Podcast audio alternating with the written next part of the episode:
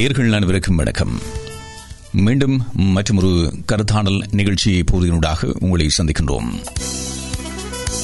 இன்றைய கருத்தாடல் நிகழ்ச்சியில் தொடர்ச்சியாக நாங்கள் இலங்கை அரசியல் நிலவரம் தொடர்பாக பேசிக்கொள்ள போகிறோம் குறிப்பாக தமிழ் மக்களுடைய அரசியல் நிலவரம் தொடர்பாக பேசிக் கொள்ளவிருக்கிறோம். நாடாளுமன்ற தேர்தல் இடம்பெறவிருக்கிறது. அதற்கான முனைப்புகளை எல்லா தரப்புகளும் மேற்கொண்டு குறிப்பாக தமிழர் தரப்பை பொறுத்தவரையிலே மூன்று பிரதான அணிகள் இம்முறை வடக்கு கிழக்கிலே களம் காணவிருக்கின்ற நிலையிலே எவ்வாறு அவற்றுடைய விளைவுகள் இருக்கப் போகின்றன? எவ்வாறு இந்த வேட்பாளர் தெரிவுகள் இடம்பெறுகின்றன? இடம்பெற்றிருக்கின்றன என்ற பல கேள்விகள் இருக்கின்றன. இதன் மூலமாக தமிழ் மக்களுடைய அரசியல் எதிர்காலம் எவ்வாறு அமையப் போகிறது என்பது தொடர்பாகவே பல கேள்விகள் இருக்கக்கூடிய நிலையிலே ஊடகம் என்ற அடிப்படையிலே இது இது தொடர்பாக ஒரு புரிதலை பெற்றுக் கொள்ளும் கருத்தாளர்களுடைய கருத்துக்களை நாங்கள் தொடர்ச்சியாக உள்வாங்கி வருகின்றோம். அந்த அடிப்படையிலே இன்றைய நிகழ்ச்சியில் இலங்கை அரசியல் பரப்பிலே மிக முக்கியமான ஒருவரை இணைத்துக் கொண்டிருக்கிறோம். அவரிடமிருந்து அவருடைய கருத்துக்களை உள்வாங்கிக் கொள்ளலாம் என்று நம்புகிறோம். பத்திரிகை துறையிலே அல்லது ஊடகத்துறையிலே மிக நீண்ட கால அனுபவத்தை கொண்டவர் கிட்டத்தட்ட நாற்பது ஆண்டு காலமாக இந்த துறையிலே அனுபவம் மிக்கவராக இருக்கிறார். தொடர்ச்சியாக அரசியல் கருத்துக்களை வெளியிட்டு வருகிறார். அதே நேரத்திலே அரசியலில் கூட பங்கெடுப்பு செய்திருக்கிறார். தொடர்ந்தும் அரசியலே பங்காற்ற வேண்டும் என்ற விருப்பத்தையும் கொண்ட ஒருவராக விளங்குகிறார். அவர்தான் நடேச பிள்ளை வித்யாதரன் அவர்கள். அண்மையிலே அவருடைய உரை ஒன்று சமூக வலைத்தளங்களிலே இணையங்களிலே அதிகம் பகிரப்பட்டிருக்கிறது பலருடைய கவனத்தை பெற்றிருக்கிறது.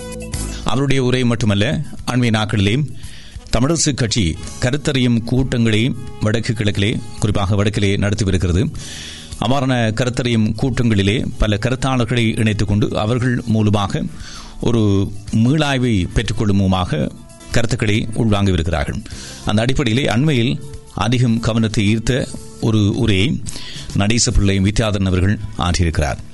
இந்த விடயத்தின் அடிப்படையில் இன்றைய நிகழ்ச்சியினுடைய கருப்பொருள் அமைக்கின்ற போதிலும் கூட ஒட்டுமொத்தத்திலே தமிழுடைய அரசியல் எதிர்காலம் மற்றும் அரசியல் பங்களிப்பு அவற்றினுடைய விளைவுகள் எவ்வாறு இருக்கப் போகின்றன என்ற அடிப்படையிலே அவர் ஒரு அரசியல் பங்காளியாக இருந்திருக்கிறார் ஊடகவியலாளராக இருந்திருக்கிறார் என்ற அடிப்படையிலே இளைஞருடைய போராட்ட வரலாறு அரசியல் வரலாறு என்ற அனைத்து முகங்களையும் நன்கு உள்ளார்ந்த அடிப்படையிலே அறிந்தவர் என்ற அடிப்படையிலும் அவருடைய கருத்துக்களை இன்று நாங்கள் இணைத்துக் கொள்ள போகிறோம் இப்பொழுது அவர் யாழ்ப்பாணத்திலிருந்து வெளிவரக்கூடிய காலை கதிர் பத்திரிகையினுடைய பிரதம ஆசிரியராக பணியாற்றி வருகிறார் முன்னாள் தமிழரசு கட்சியினுடைய கொழும்பு கிளையினுடைய செயலாளராக பணியாற்றியவர்.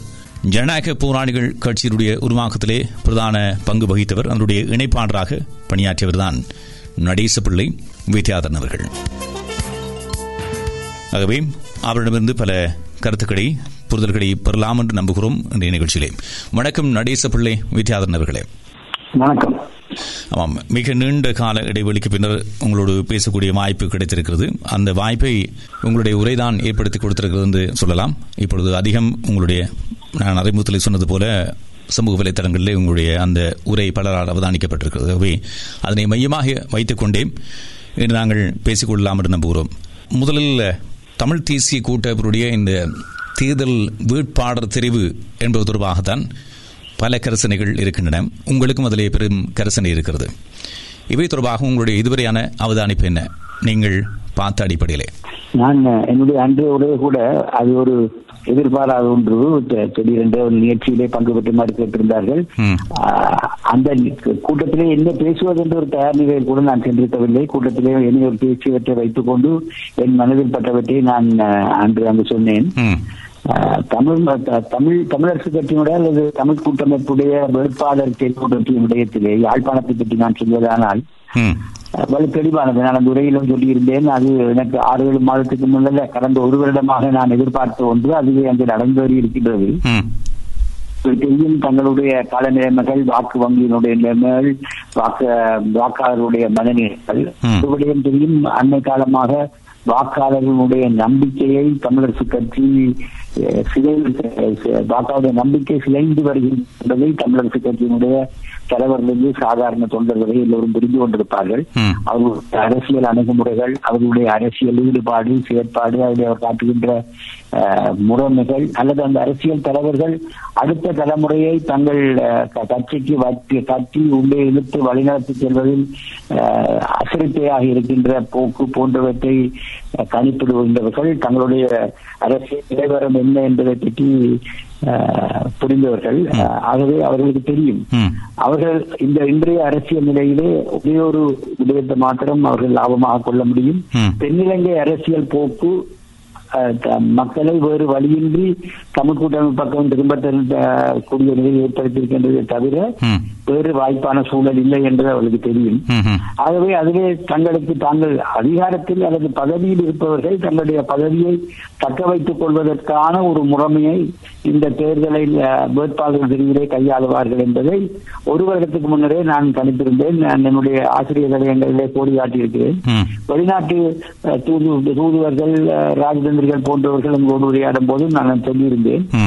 தங்களுடைய வெற்றி கடந்த தடவை யாழ் மாவட்டத்திலே ஐந்து நாடாளுமன்ற உறுப்பினர்கள் இந்த தடவை நான்கு அல்லது ஐந்தாக இருக்கலாம். அந்த நான்கு அல்லது ஐந்து ஐந்துக்குள் தங்களுடைய நிலையை உறுதிப்படுத்துவதுதான் அவர்களுடைய பிரதான விவகாரமா இருந்தது அதற்காக அந்த தேர்தலிலே யாழ் மாவட்டத்திலே வேட்பாளராக வழங்கப்பட வேண்டிய பத்து பேரிலே ம். தங்களுக்கு பின்னால் போகக்கூடிய நாலு ஐந்து அல்லது ஆறு பேரை பட்டியலிலே சேர்த்துக் கொண்டால் தாங்கள் பாதுகாப்பாக இருக்க முடியும் என்று அவர்களுடைய பழமையான அந்த கட்டமைப்பு முறைய முறைமையை அவர்கள் பின்பற்றுவார்கள் என்று எதிர்பார்த்தேன். அதுவே நடந்திருக்கின்றது தங்களுக்கு போட்டியாக மக்கள் மத்தியிலே செல்வாக்குள்ள வலிமையான அல்லது பேருள்ள அல்லது பேரெடுக்கக்கூடியவர்களை வாக்கெடுக்கக்கூடியவர்களை உள்வாங்காத ஒரு முறைமையை அவர் பின்பற்றுவார்கள் என்று எதிர்பார்த்தேன். அதுவே நடந்திருக்கின்றது. அதற்கு ஒரு காரணம் என்னவென்றால் ஒரு மிக தவறான முறைமை என்னவென்றால். இந்த வேட்பாளர்களை தெரிவு செய்பவர்களும் வேட்பாளர்களுக்கு விண்ணப்பித்து வேட்பாளர் ஆகின்றவர்களும் ஒரே தரப்பினர். யாழ் மாவட்டத்துக்கு யார் யார் போட்டியிட வேண்டும் என்று தெரிவு செய்ய வேண்டுமோ அவர்களே யாழ் மாவட்டத்துக்கு ஆன வேட்பாளர்களாக வருகின்ற விண்ணப்பத்திலேயும் இருப்பார்கள்.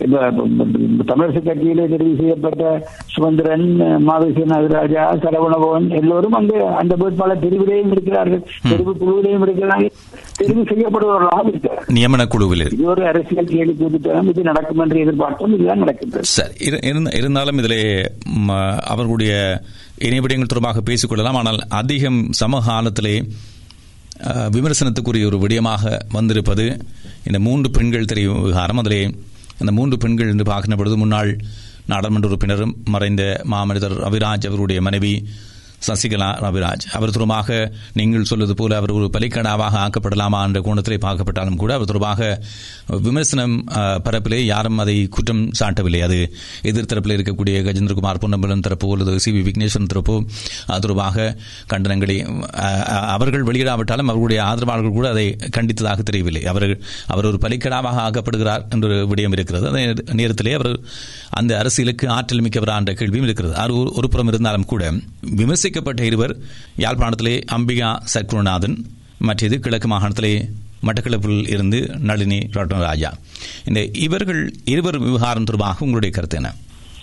இல்லை மகளிர் அணியிலே இன்றும் கூட இரண்டு பேர் கருத்தை நான் அதனுடைய பத்திரிகையிலே கிட்டத்தட்ட ஒரு பக்கத்துக்கு மேல் முழு முழு விடயமாக ம். அஹ், பிரசுரித்திருக்கிறேன் அதிலே அவருடைய இலக்கிலே ஒன்று ஒரு பகுதி என்ன என்ன இலக்க வைத்ததாகவும் இருந்தது நான் தெரிவு சம்பந்தமான என்னுடைய விமர்சனத்திலே நான் ஒரு விடயம் சுட்டிக்காட்டியிருந்தேன். இந்த இந்த தெரிவு சம்பந்தமாக. இந்த தெரிவு குழுவினர் என்ன நியமங்களை அடிப்படையாக வைத்து இந்த மகளிரை தெரிவு செய்தார்கள் என்பது பற்றிய வெளிப்படையான விடயம் இன்னும் வெளியாகவில்லை ஒன்று. இரண்டாவது யார் இந்த இடத்துக்கு தெரிவு செய்யப்பட போகின்ற மகளிர் என்பது பற்றி உத்தியோகபூர்வ அறிவிப்பு இன்னும் வரவில்லை என்ன என்னை பொறுத்தவரை கு- தமிழரசு கட்சியிலே நான் முதல்வர் விடயமாக ஒரு விடயத்தை பிழையா பார்க்கிறேன் என்றால். தமிழரசு கட்சி உடைய தேர்தலிலே போட்டியிடுவதற்கு நான் இன்னும் விண்ணப்பிக்கவில்லை என்ற நிலைப்பாட்டை அம்பிகா சத்குணான் அவர்கள் வெளிப்படுத்தி இருக்கின்ற நிலையிலே. அவரை வேட்பாளராக இன்னும் உத்தியோகபூர்வமாக ம். அவரை தேடிச் சென்று அவர் அவர் கன்சிடர் பண்ணுகிறார் இவர்கள் விண்ணப்பிக்க கோருகிறார்கள் என்ற நிலை முற்றிலும் தவறானது. அப்படியானால் மற்ற யாரிடமும் நீங்கள் விண்ணப்பம் கோரி விண்ணப்பித்தவர்களை நடுவீதியிலே விட்டுவிட்டு நீங்கள் இன்னொருத்தரை அழைப்பது என்பது தவறான விடயம். அந்த திமிரான முன்னிலையில நான் என்னுடைய ஆணையாளர் பதவியிலிருந்து ராஜினாமா செய்து விட்டேன் ஆனால் சில தரப்புகள் என்னை இந்த நாடாளுமன்ற தேர்தலில் போட்டியிட அழைத்திருக்கின்றன நான் இன்னும் முடிவு செய்ய எந்த நிலைப்பாட்டிலே அவர்கள் இருக்கின்ற பொழுது அதை அவரை தன்னுடைய வேட்பாளராக தமிழரசு கட்சி. அறிவிப்பது ஒரு ஒரு ஒரு சுத்த கம்பெனித்தனப்பட்டது ம். அஹ், ஒரு ஒரு ஒரு ஒரு பொறுப்பற்ற தன்மையாகவும் பட்டது அப்படிப்பட்ட ஒருவரை தேடி தமிழரசு கட்சியை ஒரு கேள்வி இருக்கின்றது. ஆனாலும் கூட தகுதியுள்ளவர்கள் தெரிவு செய்யப்பட வேண்டும் பிரயோசனமானவர்கள் தெரிவு செய்யப்பட வேண்டும் என்ற எதிர்பார்ப்பு எங்களுக்கு இருக்கின்றது நாடாளுமன்றத்திலே வெறுமனே நல்லவர்களை மாத்திரம் அனுப்புவதனால் பிரயோசனம் அல்ல. வல்லவர்களையும் அனுப்ப வேண்டும். நான் நினைக்கிறேன் திம்பு திம்புவுக்கு பின்னர் விடுதலை புலிகளோ அல்லது தமிழர் தமிழ் கூட்டமைப்போ தமிழர் விடுதலை கூட்டணியோ இலங்கை அரசோடு பேச்சு நடத்திய பேச்சுக்கள் பலவற்றினுடைய செய்தியாளராக நான் இருந்திருக்கேன் அதை பற்றி என்னுடைய உரையில் கூட நான் கூறியிருக்கிறேன். அந்த அந்த இடங்களிலே நான் சந்தித்த முக்கியமான விடயம் இந்த பேச்சு குழுவிலே பங்கு பெற்று வருகின்றவர்கள் அஹ், தமிழருடைய இனப்பிரச்சனை விடயத்திலே பரவலான ஆழமான அறிவுள்ளவர்களாக இருந்தாலும் அந்த பேச்சு மேசையிலே விடயத்தை பிரதிநிதித்துவப்படுத்தக்கூடிய தகுதி ஏற்பாட்டில் இருந்தார்களா என்ற ஒரு கேள்வி இருக்கின்றது. அது வெறுமனே தீர்வு பிர- பிரச்சனை மாத்திரமல்ல. ஒரு பரந்த ஒரு அபிவிருத்தி சம்பந்தமான கூட்டத்திலே ஒரு நாடாளுமன்ற உறுப்பினராக அஹ், செயற்படக்கூடிய அல்லது தமிழ் மக்களுடைய அடிப்படை பிரச்சனை செய்யக்கூடிய பரந்த அறிவு உள்ளவர்களாக. தங்களுடைய கருத்தை வெளிப்படுத்துபவர்களாக எல்லோரும் பத்திரிகைக்கு அழைக்க விடுகிறார்கள். ஒரு கூட்டத்தில் சரியா பேசக்கூட முடியாதவர்கள் என்று அது புரிகிறது. நீங்கள் சொல்லியிருக்கிறீர்கள். அவர்களுடைய நடைமுறை பிரச்சனை என்னால் புரிந்து கொள்ளக்கூடியதாக இருக்கிறது என்ற விடயத்தை நீங்கள் சுட்டிக்காட்டி இந்த இந்த இந்த ஷிரான் அமைப்பு விவகாரத்திலே அஹ், தமிழ்ச்செல்வனும் அனந்தன் பாலசிங்கமும் விவகாரம் பற்றி நீங்கள் உதா- உதாரணம் சொன்னேன். அது பல பேருக்கு சக்தியாக இருந்திருக்கலாம் ஆமாம். என்னுடைய அனுபவத்திலே நான் பார்த்து வந்த பிரச்சனைகள் நான் பேச்சுக்குழுவிலே இருக்கின்ற பிரமுகர்கள் எல்லோரோடும் பேசியிருக்கேன் நான் அமுதலிங்கம் பேச்சுக்குழுவில் இருந்த காலத்திற்குமே அமுதலிங்கம் கூட்டிக் கொண்டு போன பேச்சாளர்கள் சம்பந்தம் போன்றவர்கள் எவ்வளவு வலிமையாக இருந்தார்கள் என்பதை நான் நாங்கள் பார்த்து மலைத்திருக்கிறோம். அதே நேரத்தில் பேச்சுக்குழுவில் இருந்த தி- பேச்சுவார்த்தைக்கு போன சித்தார்த்தன் இன்று தோட்டமத்தில் இருக்க இல்லை என்று சொல்லி அவர்கள் எல்லாம் தகுதியாக அந்த பேச்சிலே பங்கு பெற்றவர்.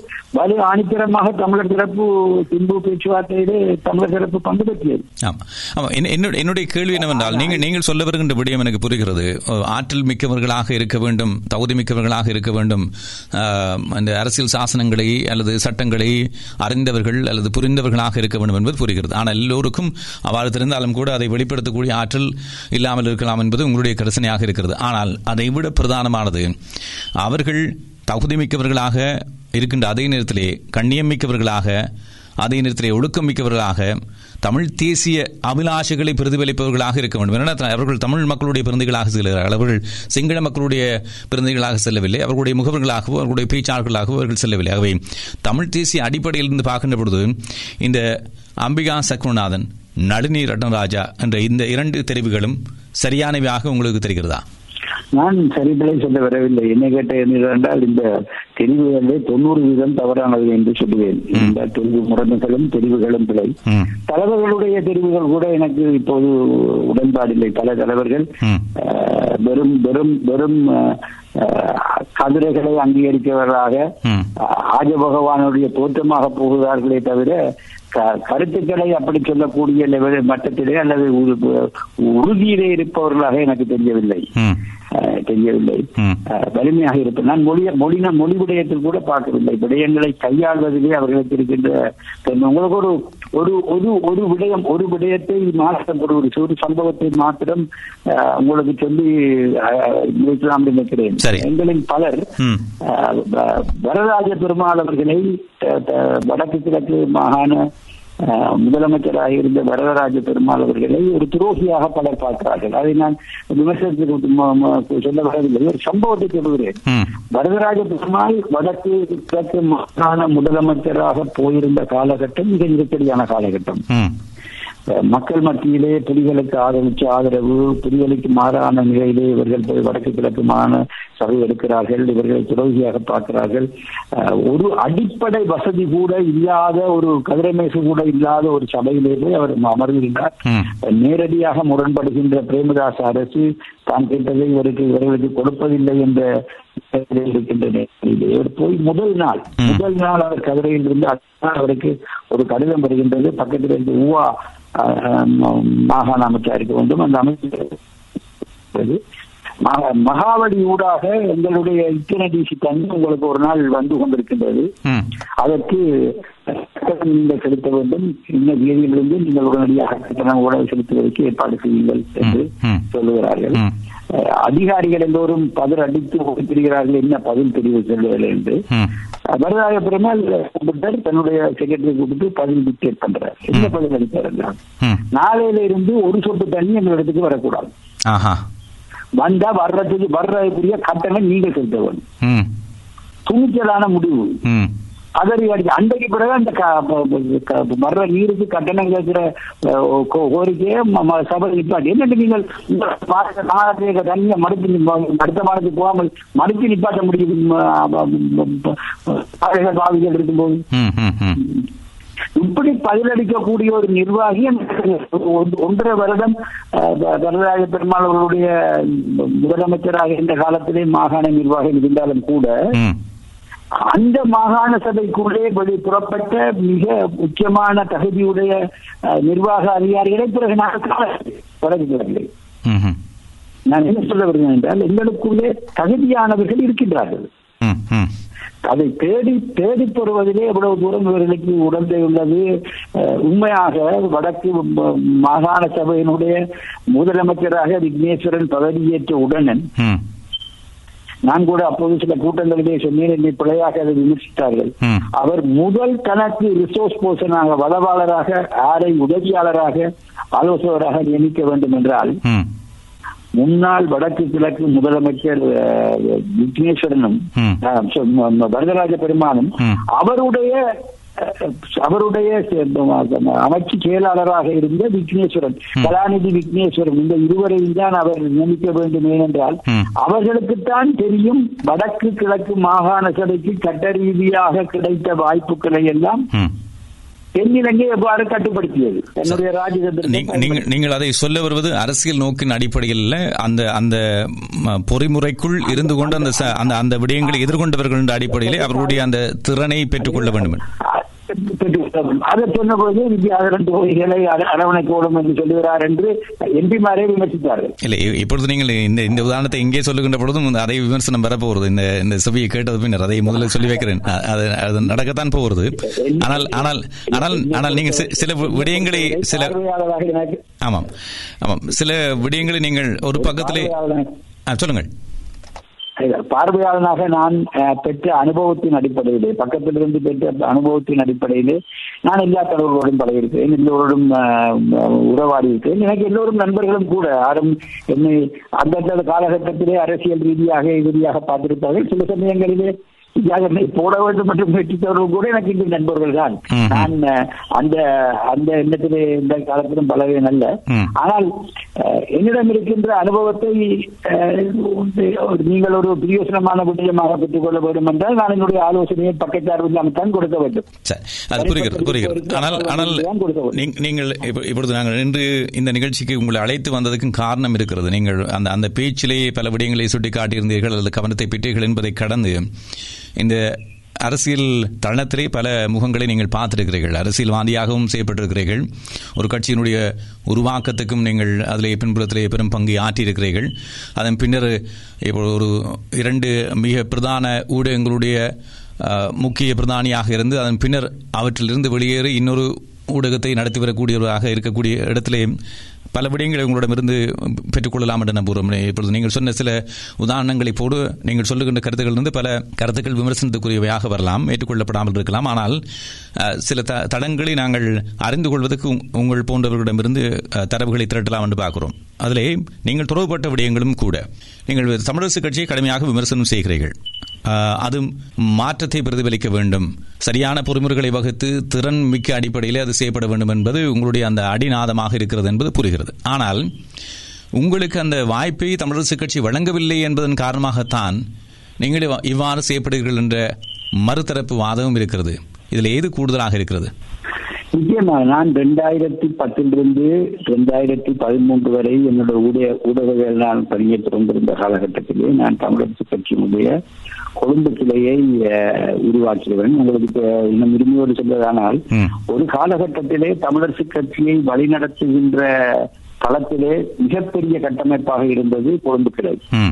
ம் போன்றவர்களுக்கு நெருக்கடி தந்து சிம்ம சுப்பனமாகி அவர்களை ஒரு வழிப்படுத்துகின்ற அஹ், கட்டமைப்பில் இருந்து நீங்கள் இன்று சொல்லுகின்ற ஈழவேந்தன் ஓ மகேசன் ஐவி சம்பந்தன் போன்றவர்கள் எல்லாம் கொழும்பு கிளைக்குள்ளாலே முகின்றவர்கள் அந்த கொழும்பு கிளைக்குடைய கருத்தை அஹ், செவிமடுத்துத்தான் தங்களுடைய க- காய் நகர்த்துவதை முன்னெடுக்க வேண்டும் என்ற நெருக்கடி யுத்த காலத்தை காலம் வரையான கட்சியினுடைய தலைமைக்கு இருந்தது. அமிர்தலிங்கம் அவர்கள் இருக்கும் வரையும் அந்த நெருக்கடி இருந்தது அவ்வளவுடன் வலிமையாக இருந்த ஒரு பெரும்பு கிளை யுத்தத்தோடு செயலிழந்து போயிருந்த காலகட்டத்திலே. அதை நான் நினைக்கிறேன் கொழும்பு கிளையை மீள உருவாக்குவதற்கான கூட்டம் முதல் கூட்டம் என்னுடைய கொழும்பு இல்லத்தில் நடந்தது. அந்த இல்லத்திலே அம்மாவை சேனதராஜாவும் மற்றவர்களும் பங்கு பற்றினார்கள்.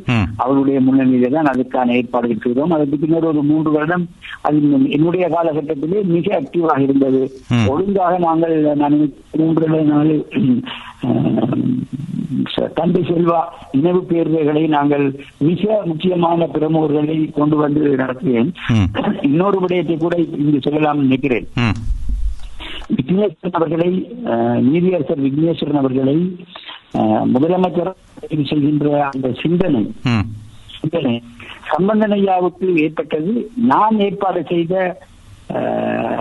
தந்தை செல்வா நினைவு பேருரையிலே விக்னேஸ்வரனை பிரதம பேச்சாளராக வைத்து அஹ், சம்பந்தன் அவர்களையும் மேடையில வைத்து நான் ஏற்படுத்திய நிகழ்ச்சி முடிவில் தான். இவர் ஒரு காத்திரமானவர்கள் எங்களுக்கு பயன்படுத்தக்கூடியவர் என்ற சிந்தனை சம்பந்தன் ஐயாவுக்கு வந்தது அந்த சந்திப்புக்கு அந்த இடத்துக்கான வாய்ப்பை அல்லது அதற்கான தளத்தை போட்டு கொடுத்ததில் எனக்கும் ஒரு முக்கிய பங்களிப்பு இருக்க நினைக்கின்றேன் ஆனால். தமிழரசு கட்சி அதாவது ஒரு ஒரு காலகட்டத்திலே தந்தை செல்வா அமதலிங்கம் போன்றவருடைய காலத்திலே அது எவ்வாறு செயற்பட்டது என்பதை அதனுடைய எழுபதுகளின் பிற்பகுதியிலே அது எவ்வாறு ஒரு ஒரு ஒரு காத்திரமான பங்களிப்பு நடத்தியது என்பதை பக்கத்தில் இருந்து நான் பார்த்தேன். இளைஞர்களாக மாவசே நாகராஜா காசி ஆனந்தன் தன்மை ஆனந்தன் போன்றவர்கள். உங்களுக்கு சொல்வதானால் அந்த நேரத்திலே கைது செய்யப்பட்ட நாகராஜாவோடு அஹ், நீண்ட காலம் மூன்று மூன்றரை வருடங்கள் உள்ளே இருந்து நாற்பத்தி இரண்டு போராளிகள் நாற்பத்தி ரெண்டு ம். தமிழரசு கட்சியினுடைய செயற்பாட்டாளர்களிலே பதினெட்டு பேர் என்னுடைய தொகுதியைச் சேர்ந்தவர் நல்லூர் தொகுதியைச் சேர்ந்தவர் என்னுடைய அயலவர்கள். நான் வந்தனானந்தனுக்கு வீட்டுக்கு நேராக முன் வீட்டிலே வளர்ந்தவன் அவர்களுக்கு நெருக்கமானவன் ம். அவர்களை பார்த்திருக்கிறேன் அதனோடு ஒப்பிடு அதன் பின்னர் வந்த அதிர்வை உலகத்தையே வியக்க வைத்த எங்களை எல்லோரும் மலைக்க வைத்த தியாகத்தோடு கூடிய போராட்ட போராளிகளை நாங்கள் நேரடியாக பார்த்திருக்கிறோம். அது நான் நினைக்கிறேன் இந்த வானொலியை கேட்டுக் கொண்டிருக்கின்ற வாசக நேர்களிலே பல்லாயிரம் பேருக்கும் தெரிந்த விடயங்கள். அந்த இடத்தை இட்டு நிரப்ப வந்த அடுத்த அரசியல் கட்டமைப்பு அதுக்கு சிந்தித்தும் தொடர்பில்லாத அளவிலே தூங்குகின்ற ஒரு அரசியாகவும் அரசினுடைய அந்த அரசியல் செயற்பாட்டினூடாக கிடைக்கின்ற தத்துவங்களை தங்களுக்கான வசதி வாய்ப்பாக வெறுமனே பயன்படுத்துகின்ற ஒரு ஒரு ஒரு ஒரு கும்பலினுடைய பார்க்கின்ற போது இருக்கின்ற வேதனை காரணமாக பல விடயங்களை நான் வெளிப்படையாக சொல்லி வருகிறேன். அல்லது வெளிப்படையாக எழுதி வருகிறேன். அப்படி வெளிப்படையாக சொல்வதாலும் வெளிப்படையாக எழுதுவதாலும் நாங்கள் விரும்பப்படாதவர்களாக தூண்டப்படாதவர்களாக இருக்கின்ற நீங்க- நீங்க- நீங்கள் சொல்ல நீங்கள் சொன்னது போல உங்களுடைய அரசியல் விருப்பத்தையும் வெளிப்படையாகவே சொல்லுகிறீர்கள். நாங்கள் போன்றவர்கள் நாற்பது ஆண்டுகள் இந்த தமிழ் தேசியத்தோடு பயணித்திருக்கிறோம் ஊடகத்துறையிலே பயணித்திருக்கிறோம். எங்களை விட்டுவிட்டு நீங்கள் வெளியில் இருந்து இறக்குமதி செய்கிறீர்கள் என்ற குற்றச்சாட்டத்தை தான் நீங்கள் அங்கே முடிக்கிறேன் முடிக்கிறேன் முடிக்கிறேன். இப்பொழுது இங்கே இங்கே கனடா போன்ற நாடுகளிலே ஒரு பதம் பயன்படுத்துவார்கள் பரஷூட்டட் என்று. இந்த தொகுதிகளுக்கான வேட்பாளர்களை தெரிவு செய்வதிலே அந்த தேர்தல் வைத்து பிறார்கள் மூலமாக அல்லது அந்த உறுப்பினர்கள் மூலமாக வாக்கெடுப்பு நடத்தி அதில் அதிகூடிய வாக்களை பெறுகின்றவர் வேட்பாளராக வருகின்ற ஒரு நடைமுறை இருக்கிறது. இன்னொன்று இந்த கட்சியினுடைய தலைமை தானே இந்த தொகுதிக்கு இவர்தான் வேட்பாளர் என்பதை தெரிவு செய்துவிடும். அது பரச்சூட்டர் என்ற அந்த பதத்தை அவர்கள் பயன்படுத்திக் கொள்வார்கள். அதுபோன்று இந்த விடயத்திலே அவ்வாறு சிலர் இம்முறை இறக்கப்படுவார்கள். இது உறுதி செய்யப்படவில்லை இறக்கப்படுவார்கள் என்ற அனுமானத்தின் அடிப்படையில் தான் எல்லா விடயங்களை நாங்கள் பேச வேண்டியதாக இருக்கிறது. இல்லை நீங்கள் சொன்ன விடயங்களின் அடிப்படையில் உங்களுக்கு யார் மீது கோபம்? தமிழரசு கட்சி மீது கோபமா? சம்பந்தன் மீது கோபமா? மாவை சேனாத் ராஜா மீது கோபமா? இன்னொரு விடயத்தையும் சேர்த்து தருகிறேன் என்றால் சுமந்திரன் விவகாரத்தை பொறுத்தவரையிலே அவர் இதிலே முக்கிய பங்காற்றுகிறார் இவ்வாறு பாடல்கள் நிறுத்துவதில். வடக்கிலே தனக்கு பிடித்தவர்களை பரிந்துரை செய்கிறார் அல்லது கொண்டு வருகிறார் ஆனோல்டு கே. சாயந்தன் போன்றவர்கள். அதே போன்று இப்பொழுது இந்த பெண் வேட்பாளர்கள் என்று வருகின்ற பொழுது அம்பிகா அசர்குநாதன் நளினி ரட்னராஜா இவர்கள்லாம் அவர்களுடைய தெரிவு என்று அந்த தமிழரசு கட்சிக்குள் இருக்கக்கூடியவர்களை சொல்லுகிறார்கள். இந்த மகளிர் அணியை சேர்ந்த மிதிலை செல்வி பத்மநாதன் நினைக்கிறேன் உங்களுடைய செவி நீங்கள் சு- குறிப்பிட்ட அந்த செவி அவருடைய தான் இருக்கும் என்று நம்புகிறேன். இவர்களெல்லாம் அப்படிமாக சொல்லுகிறார்கள். சுமந்திரன் இருந்தாலும் இருந்தால் இருந்தால் கடவுளாலும் காப்பாற்ற முடியாத கட்சி என்று சொல்லுகின்ற அளவுக்கு அவர்கள் எல்லாம் வந்திருக்கிறார்கள். அவ்வாறு இருக்கின்ற பொழுது நீங்கள் அந்த கூட்டத்தில் பேசுகின்ற பொழுது ஒரு விடயம் வெளிப்படுகிறது. சுமந்திரன் ஒரு ஸ்போர்ட்ஸ்மேன் காழ்ப்புணர்ச்சி இல்லாதவர் தனிப்பட்ட விரோதம் இல்லாதவர். தீர்வு அவருடைய கையிலே இல்லை. தீர்வு திட்ட முயற்சிகளை விற்பதற்கு உங்களை விட யார் இந்த கட்சிக்குள் இருக்கிறார்கள் என்று நீங்கள் சொல்லுகின்ற பொழுது அந்த கேடுகளுக்கு பின்னால் அவர் மட்டும்தான் அந்த தமிழிசை கட்சியுடைய முகம் அல்லது ஆளுமை மிக்கவர் அல்லது அவர் மட்டும்தான் அந்த தகுதி வாய்ந்தவரா என்ற ஒரு தோரணை அதிலே வெளிப்படுகிறது. உங்களுடைய கருத்து என்ன? நான் நினைக்கிறேன் நான் சொன்ன ஸ்போர்ட்ஸ்மேன்ஷிப் என்பது ஒரு ஊடகவியலாக நான் அணுகுவதற்குரிய ஒரு பண்பியல்பு நான் மாதேச நாகராஜாவை பற்றி பேசினேன் கேள்விப்பட்டேன். மிக உச்சமான கோபத்தில் இருக்கிறார் என்று. அந்த பண்பியல்பு நான் பார்த்த வகையிலே பல தலைவர்களுக்கு இருக்கு அமலிங்கத்தோடு கூட நான் பழகியிருக்கிறேன். அது கோபம் இருக்கும் ஆனால் நாங்கள் எங்களை ஒரு ஊடகவியல் என்ற முறையிலே அணுகுவதிலே அவர்களுக்கு இடையிலே ஒரு ஸ்போர்ட்ஸ் இருக்கும். அடுத்த நாள் நாங்கள் செய்தியை தொடர்பு கொள்ளும். ஆனால் எனக்கு அப்படியா நான் மாபசே நகராதியோடு எனக்கு குடும்ப நண்பராக கூட இருக்கக்கூடிய அளவுக்கு இன்று நான் அப்படித்தான் கருதுகிறேன். அவரை நான் அரசியல் ரீதியாக அவருடைய செயற்பாட்டிலே எனக்கு விசனங்கள் இருக்கின்றன அவருடைய போக்கிலே எனக்கு சரியான எரிச்சல் கூட இருக்கின்றது. ஒரு விடுதலை போராட்டத்தினுடைய மிச்சத்திலே முடிவிலே மிகுந்த ஒரு ஒரு ஒரு அரசியல் நிலையை வழிநடத்துவதிலே மிக மெத்தனமாக ம். மிக பொறுப்பற்ற முறையிலே அவர் நடக்கிறார். திரும்பவும் சொல்லுகிறேன். இப்படி சொல்வதற்காக அவர் என்னோடு முரண்படுவார் என்பதற்காக என் மீது அவர் காழ்ப்புணர்வு கொள்வார் என்பதற்காக நான் சொல்லாமல் இருக்க விரும்பவில்லை. இது என்னுடைய வளமையான பண்பியல்பு. நான் நீண்ட காலமாக அரசியலில் இருந்து வருகிறேன். நான் உங்களுக்கு சொல்வதானால் விடுதலை புலிகள் கூட தலைவர் பிரபாகர் கூட என்னுடைய விமர்சன ஆசிரியர் தலையங்களை அஹ், ஒரு ஒரு நல்ல விடயமாக கருதி உங்களுக்கு ஒரு சின்ன ஒரு உதாரணம் சொல்லுகிறேன். உங்களுக்கு தெரியுமோ தெரியவில்லை. இந்த- பாதை அதாவது ஏனையின் பாதை திறந்த காலகட்டத்திலே விடுதலை புலிகளுடைய பொறுப்பாளர் தமிழேந்தி அவர்கள் ஒரு அறிக்கை எங்களுக்கு அனுப்புகிறார். அந்த உங்களுக்கு தெரியும் அந்த நூற்றி பத்து கிலோமீட்டர் தூர இடத்தை. பொருட்கள் கடந்து வடக்கே யாழ்ப்பாணத்துக்கு செல்வதானால் தரை வழியாக செல்வதானால் விடுதலை புலிகள் அதற்கு ஒரு வரி விதிக்கிறார்கள் உங்களுக்கு ஒரு விதமான வரி. உங்களுக்கு தெரியும் ஆம், ஆம், ஆம். ஆ- ஆயம் ஆய- ஆயத்தீர்வை ஆயத்தீர்வை ஆம், வைக்கிறார்கள் அந்த தீர்வை பற்றிய ஒரு அறிவிப்பு வந்து அடுத்த நாள் அடுத்த நாள் நான் ஒரு ஆசிரியர் எழுதுகிறேன்.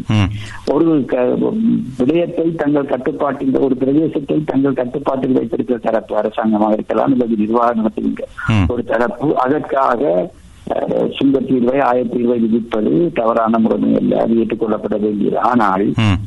ஆனால் குழந்தைகளுடைய பால்மாவுக்கான அஹ், ஆயத்தீர்வை வைத்து அதன் மீது விடுதலை போராட்டம் நடத்துகின்றது என்பது மிக கொச்சத்தனமான அப்பட்டமான கண்டிக்கப்பட வேண்டிய விடயம் என்று நான் வெளிப்படையாக எழுதினேன். ஒரு- கண்டன ஆசிரியர் என்ன எழுதினேன்.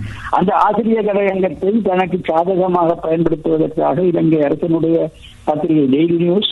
தன்னுடைய முன் பக்கத்திலே முதல் பக்கத்திலே ஒரு குளத்துக்கு ஒரு சிந்து குளத்துக்கு நீட்டுக்கு அப்படியே அந்த அந்த ஆசிரியர் தலையங்கத்தை மொழிபெயர்த்து பிரசுரித்திருந்த பிரசுரித்த யாழ்ப்பாணத்திலிருந்து வெளியாகும் முதல் பத்திரிகை புலிகளை இப்படி விமர்சித்திருக்கிறது என்று போட்டிருந்தார்கள். நான் அதனுடைய விளைவு மோசமாக இருக்கும் என்று எதிர்பார்த்தேன் யாரும் என்னிடம் பேசவில்லை. ரெண்டோ இரண்டாவது நாள் அல்லது மூன்றாவது நாள் எங்களுக்கு ஆயத்தீர்வை சம்பந்தமான அறிவித்தலில் திருத்தம் என்று ஒரு ஒரு ஒரு அறிக்கை வருகிறது. அதிலே குழந்தைகளுக்குரிய இன்ன இன்ன இன்ன இன்ன விடயங்கள் ஒடுக்கலும் இன்னென்ன பால்மா இன்னென்ன விடயங்களுக்கான ஆயத்தீர்வுகள் ரத்து செய்யப்படுகின்றன. ஆனால் குழந்தைகள் சவர்க்காரம் குழ- குழந்தைகளுக்காக பயன்படுத்துகின்ற சவர்க்காரம் பேபி சோப். பெரியவர்களும் தாராளமாக பயன்படுத்துகின்ற ஒரு நிலைமை இருக்கின்ற காரணத்தினால் ஆயிரத்தி இருபது கட்டணம் மாத்திரம் உபடவிதத்திலிருந்து உபடவிதமாக குறைக்கப்பட்டு தொடர்ந்து அறவிடப்படும். ஆனால் பால்மா மற்றும் இன்னென்ன பொருட்கள் குழந்தைகள் பாவனைக்கு இன்னென்ன பொருட்கள் மீதான முழு ஆயிரத்தி ஆயிரத்தி இருபதும் நீக்கப்படுகின்றது என்ற ஒரு செய்தி வருகின்றது. நான் என்ன சொல்ல வருகின்றேன் என்றால். எங்களுடைய விமர்சனத்தை விடுதலை புலிகள் ஆக்கபூர்வமாக எடுத்துக்கொண்டார்கள்.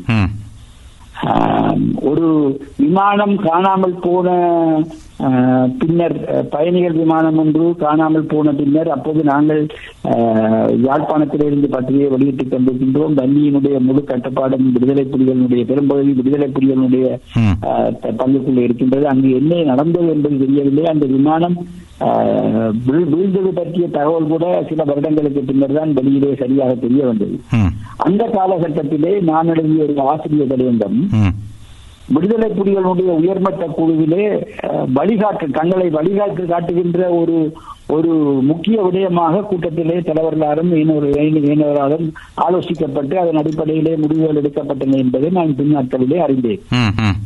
நாங்கள் சொல்லுகின்ற இந்த விமர்சனங்களை நாங்கள் ஒரு நடுங்க அதற்கு ஒரு காரணம் இருந்தது. அந்த கட்டத்திலே உதயனும் உதயனுடைய ஆசிரியர் பீடத்தைச் சேர்ந்தவர்கள் நானும் ஏனியோரும் எந்த கட்சியும் சேர்ந்தவர்களாக எங்களை அடையாளப்படுத்தவில்லை சேரவில்லை. உதயன் நான் நினைக்கிறேன் இந்த காலகட்டத்தில் அன்று அன்று என்னுடைய பேச்சிலே நான் குறிப்பிட்டிருந்தேன். அதாவது விடுதலை புலிகளினுடைய ஏனைய கட்சி ஏனைய இயக்கங்களோடு விடுதலை புலிகள் உருவாகிய காலகட்டத்தின் பின்னர். யாழ் குடாநாட்டிலிருந்து விடுதலை புலிகள் செயல் ரீதியாக வெளியேறியது ஆயிரத்தி தொள்ளாயிரத்தி தொண்ணூற்றி ஆறு ஏப்ரலில் ம். இந்த காலகட்டத்திலே வந்த காத்திரமான எல்லாம் காணாமல் அஹ் நான் பத்திரிகைகளுடைய பேரெல்லாம் அந்த அந்த உரையில கூட கோடி காட்டியிருந்தேன். ஆனால் அதற்கு காரணம் உதயன் தப்பி பிழைத்தது என்று பார்த்தால் ஏன் என்று நாங்கள் பார்த்தால் எந்த கட்சியோடும் எந்த இயக்கத்தோடும் நாங்கள் எங்களை அடையாளப்படுத்தவில்லை. நீங்கள் நினைக்கிறீர்கள் வெறுமனே ஒரு போராட்டம் நடந்த இடம் என்ற அல்ல. நான் என்ன ஒரு நீண்ட பேட்டி என்ன நீண்ட நேரம் என்பதால் சுருக்கமாக சொல்கிறேன். நாங்கள் உதயன் நான் உதயன் நடத்திய காலகட்டத்திலே பதினாலு பதினைந்து நிர்வாக மாற்றம் ஏற்பட்டது. சுருக்கமாக சொல்வதானால். நாங்கள் உதயம் தொடங்கிய காலகட்டத்திலே யாழ்ப்பாணம் முழுமையாக இலங்கை அரசாங்கத்தினுடைய போலீஸ் ராணுவத்தினுடைய கட்டுப்பாட்டு. கட்டுப்பாட்டிலே சிவில் நிர்வாக சூழலிலே இருந்தது. அது முதலாவது.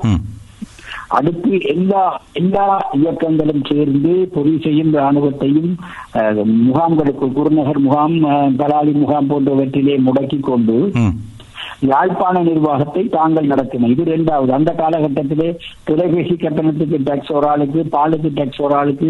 மீன் வியாபாரம் ஒரு ஆளுக்கு சிடிபியில வர்ற காசுல ஒரு பகுதி ஒரு ஆளுக்கு. எல்லோ பிளாட் இபிஆர்எல் எல்டிடி யூரோஸ் எல்லாம் தங்களுக்கு பங்கிட்டுக் கொண்ட எல்லா இயக்கங்களுக்கும் சேர்ந்து நிர்வாகம் நடத்தியது இரண்டாவது பிறகு எல்லா இயக்கங்களையும் மெல்ல மெல்ல கலைத்து விட்டு அஹ், புலிகள் ஒரு ஒரு ரெண்டு ஆண்டுகள் எண்பத்தி ஏழு ஜூலை வரை நடத்தினார்கள். அது மூன்றாவது. பிறகு புலிகளை முகாம்களுக்குள் காடுகளுக்குள் கலைத்து விட்டு இந்திய படை ஒரு நிர்வாகம் நடத்தியது. அது நான்காவது. அதுக்கு பின்னர் இந்திய படை முகாம்களுக்குள் இருக்க இந்திய படையோடு வந்த இபிஆர்எல்எஃப்பும் இஎன்டிஎல்எஃப்பும் வடக்கிலே கிழக்கிலே நிர்வாகம் நடத்தியது. அதற்கு பின்னர் இபிஆர்எல்எஃப் புலட் இந்திய படைகளோடு ஒரிசாவுக்கு வர மீண்டும் வந்து இடத்தை கைப்பற்றிய விடுதலை புலிகள் ஐந்தாறு வருடங்கள் வந்து தங்கள் கட்டுப்பாட்டில் உடாநாட்டை வைத்திருந்தது அடுத்தது.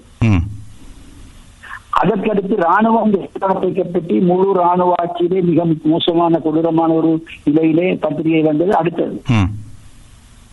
பிறகு ராணுவ முகாம்களுக்குள் இருக்க இபிடிபியினுடைய நிர்வாகம் கட்டவிழ்ந்த ஒரு காலகட்டம் ஒன்று ஒன்றரை வருடங்கள் யாழ்ப்பாணத்திலே அது அடுத்தது. அதற்கு பின்னர் ராணுவமும் இபிடிபி முகாம்களுக்குள் முடுக்கப்பட்டு ராணுவம் வெளிப்படையாக இருக்க கீழ்மட்டத்திலே வெளியே தோன்றாமல் புலிகள் ஒரு சமாதான காலத்திலே புலிகள் யாழ்ப்பாணத்துக்குள் இருந்தது அடுத்தது. அந்த காலகட்டத்திலே நல்லூரிலே நீங்கள் ஒரு ஒரு ஒரு நல்லூர் திருவிழாவுக்கு ஒரு கடை கடை திறக்க வேணும் என்று நல்லூர் பிரதேச செயலாளர்கிட்ட அல்லது யாழ்ப்பாண மேயர்கிட்ட ஒரு விண்ணப்பம் நீங்கள் கொடுத்தீர்கள் என்றால் இந்த பொற்பொழி ரோட்ல இருக்க புதிய இந்த ஆபீஸர் கையெழுத்து வாங்க வேண்டி வந்து வாங்க வேண்டும் அவர் சொல்லுகின்ற ஒரு நிலை இருந்தது. ம் உதாரணத்துக்கு சொல்கிறேன். அது அது அடுத்தது. அப்படியே நீங்கள் ப- பங்குட்டு அதன் பின்னர் மீண்டும் திட்டம் படிக்க ராணுவம் திருப்பி ஒரு நிர்வாகத்தை எடுத்தது அடுத்தது. ஆமாம். நீங்க நீங்க நீங்க நீங்க நீங்கள் சொன்ன நீங்கள் சொல்லுங்க சொல்லுங்க. அதை சுருக்கமாக முடித்துக் கொண்டால் நாங்கள் இனி விடயங்களை பேசலாம். இப்படி நிர்வாகங்கள் மாறுகின்ற போது உதயன் பத்திரிகை தாக்குப்பிடித்தது என்றால் அதற்கு காரணம் நாங்கள் எந்த பக்கமும் எந்த தரப்போடும் எங்களை அடையாளப்படுத்தவில்லை. இதிலே இதிலே நீங்களும் நீங்களும் ஒரு ஊடகவியலாளர் தான். மிக நீண்ட அனுபவம் கொண்டவர். அவ்வாறு பார்க்கின்ற பொழுது இந்த இந்த ஊடக பரப்பிலே சொல்லப்படுகின்ற ஒரு விடயம் உம், உண்மைக்கு முன்பாக நடுவு நிலைமை என்பது கிடையாது என்பது. அதை நீங்களும் ஏற்றுக்கொள்வீர்கள் நம்புகிறோம். எது உண்மையும் அந்த பக்கம் நிற்பதுதான் அது சரியான தர்மமாகவும் இருக்கும். ஊடக தர்மம் என்பது.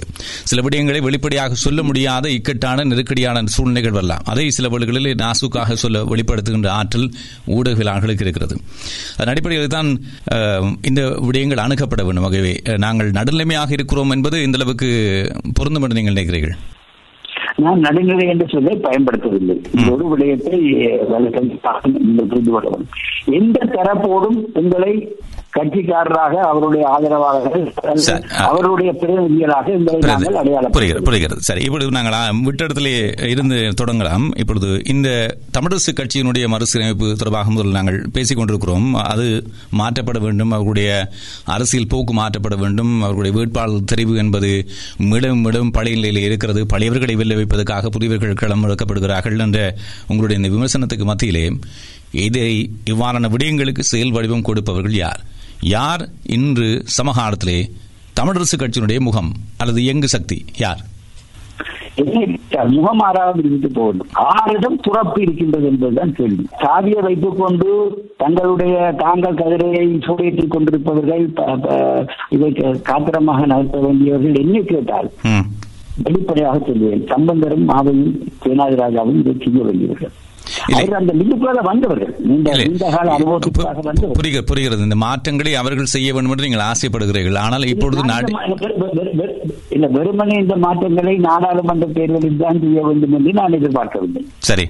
அது அது அது நானும் நீங்களும் அதற்கு கொடுக்கின்ற முக்கியத்துவமே தவிர ஒரு அதிர்வுள்ள கட்சியை உருவாக்குவது. ஏனென்றால் நாங்கள் எந்த இடத்தை நிரப்ப வருகிறோம் என்றால் உலகத்தையே அதிர்ச்சியிலாக்கிய உச்சமான செயற்பாட்டு தர திறனுள்ள உலகமே நடுநடங்குகின்ற ஒரு ஒரு ஒரு ஒரு தியாகத்தினுடைய உச்ச உச்ச வெளிப்பாடுள்ள நான் அதை அதிசயமாக பார்க்கிறேன். என்னால் என்னுடைய வாழ்க்கை காலத்தில் அதை நான் கண் காணுகின்றேனே என்று உலக அதிசயமாக பார்க்கின்ற ஒரு கட்டமைப்பினுடைய இடத்தை விட்டி நிரப்புகின்ற ஒரு பொறுப்பு எங்களுக்கு வந்திருக்கின்றது. ம். அதனால் தான் நான் கேட்கிறேன். அதனால் தான் கேட்கிறேன் வித்யாதன் அவர்களே நான் கேட்கிறேன். கேள்வி ம, மீண்டும் தருகிறேன். இப்பொழுது சம்பந்தனா மாவை சேனாத ராஜாவா எம். ஏ. சுமந்திரனா தமிழரசு கட்சியை இயக்குவது அதனுடைய பிரதான முடிவுகளை எடுப்பது. உங்களோட நீங்கள் ஒரு ஊடகவியலாளர் அடிப்படையில் நீங்கள் நீங்களே சொன்னபடியும் பல கோணங்களிலே கேள்வியை கேட்டு அப்படி உருவி விடுவேன் என்று இல்லையா? அதே போன்று இப்பொழுது நானும் அதை- அதே வேலை உங்களிடம் செய்ய வேண்டியதாக இருக்கிறது. உங்களுடைய கேள்வி உங்களுடைய கேள்வியும் நோக்கமும் எனக்கு புரிகிறது. அதுக்கு காரணமானவர்கள் சில வேளை சுமந்திரனா இருக்கலாம் சுமந்திரன் இருக்க சுமந்திரன் வேதகாரனா கூட இருக்கலாம்.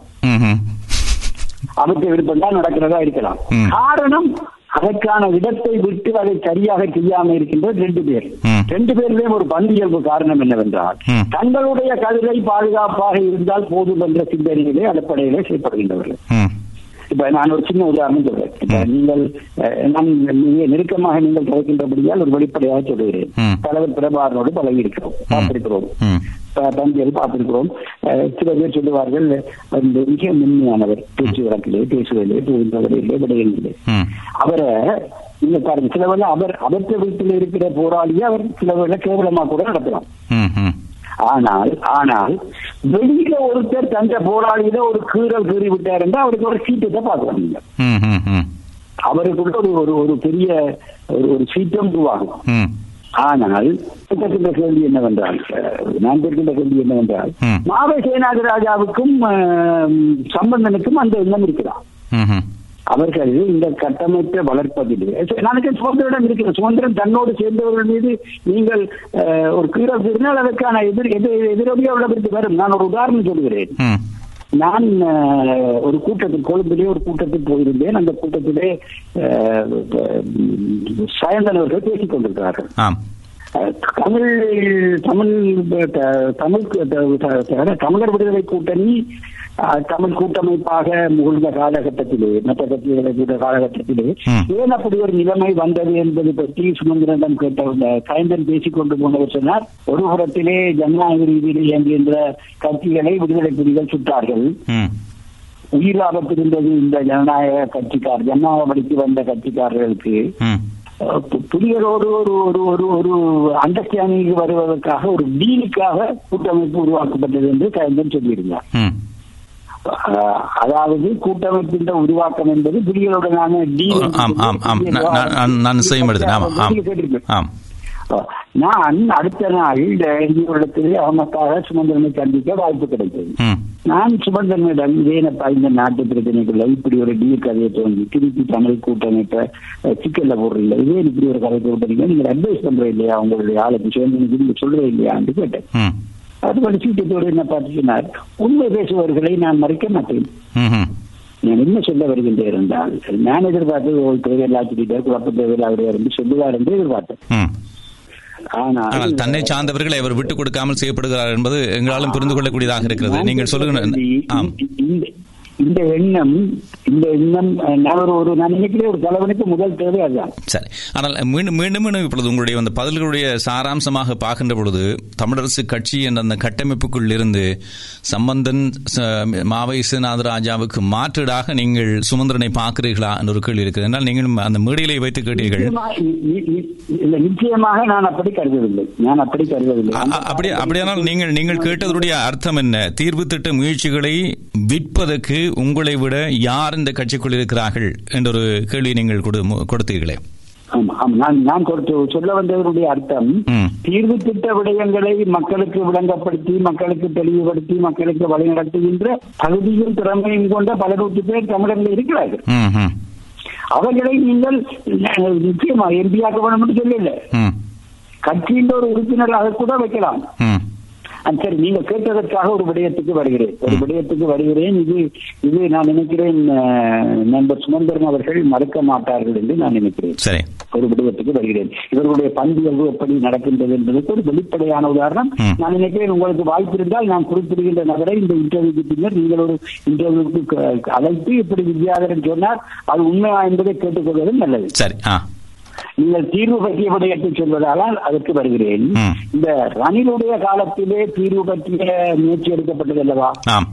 அந்த அந்த புதிய அரசமைப்பு உருவாக்க ஏற்பாடு நடத்திய பொழுது அரசு ஒரு கூட்டத்திலே ரணில் திடீரென்று அறிவித்தார். இந்த அரசமைப்பு உருவாக்க முயற்சிக்கு பலர் எதிர்க்கிறார்கள் என்று ஒரு கருத்து ஒரு கருத்து தென்னிலங்கையிலே முன்வைக்கப்படுகின்றது. அது உண்மையா இல்லையா என்பதை நாங்கள் வெளிப்படையாக அறிவோம். அதற்காக நான் ஒரு குழுவை நியமிக்கிறேன் என்று பத்தொன்பது ஒரு குழுவை நியமித்தார்.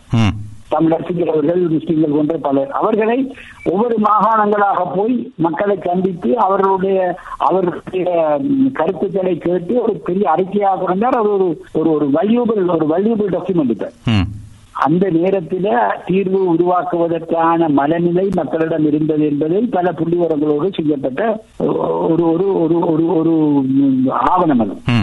அந்த குழுவுக்கு டக்ள தேவானந்தா அவர்களுடைய சிபார்சின் பேசிலே தவராஜா அவர்கள் நியமிக்கப்பட்டார். கூட்டமைப்புடைய சார்பிலே சம்பந்தம் அந்தல் சுமந்திரன் யாருடைய சிபார்சிலோ எனக்கு தெரியவில்லை. நியமிக்கப்பட்டவர் தந்தை செல்வநாயகத்தினுடைய மகன் சந்திரவாசன் அவருடைய மகன் இளங்கோ தந்தை செல்வநாயகத்தினுடைய பேரன். அப்பொழுது ஒரு கட்டத்திலே தவராஜா இப்படி தான் இருந்தார் என்று நினைக்கிறேன். அந்த நினைவு சரியாக இருந்ததோ அல்லது அவர் அதை விட்டு வெளியே வந்து விட்டார் என்பது எனக்கு தெரியவில்லை. நீங்கள் இந்த விடயத்தை ஒரு தடவை தவராஜாவிடம் வித்யாதரன் இப்படி பகிரங்கமாக குறிப்பிட்டார் என்று கேட்டு நீங்கள் ஒரு இன்டர்வியூல எடுத்து மக்களுக்கு தெரிவிக்க வேண்டும்.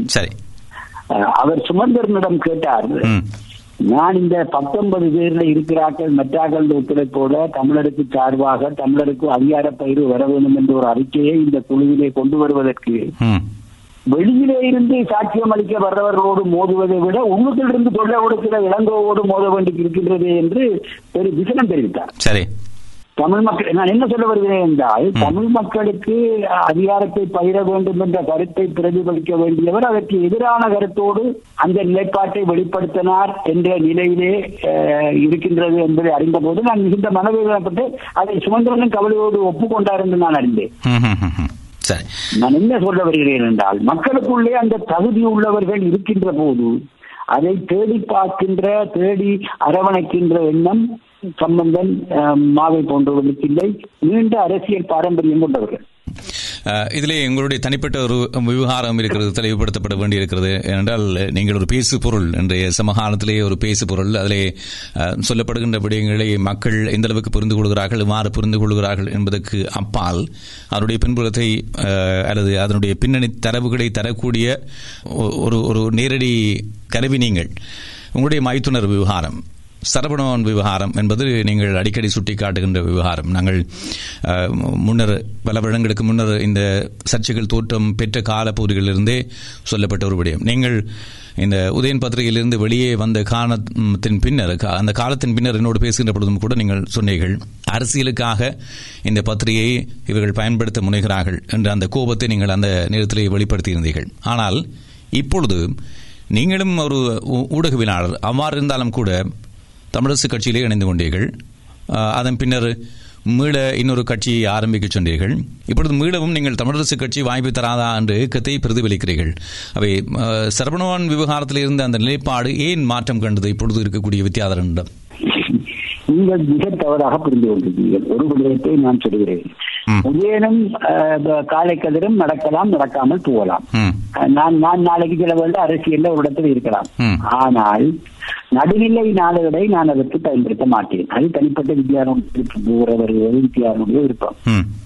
நான் சொல்ல வருகிறதை நீங்கள் புரிந்து கொள்ளவில்லை. நான் அரசியலில் இருந்த காலப்படி அப்படி தவறான ஒரு அபிப்பிராயத்தை இருக்கிறீர்கள் இந்த இந்த கேள்வி மூலமாக உங்களுடைய அந்த கருத்தை கொண்டு சேர்க்கின்ற வாய்ப்பாகவும் இது பயன்படுத்தப்படலாம். சொல்லுங்கள். அஹ் நிச்சயமா நிச்சயமா. அதாவது வித்யாதரன் அரசியலிலே ஈடுபட பத்திரிகையிலே இருக்கக்கூடாது.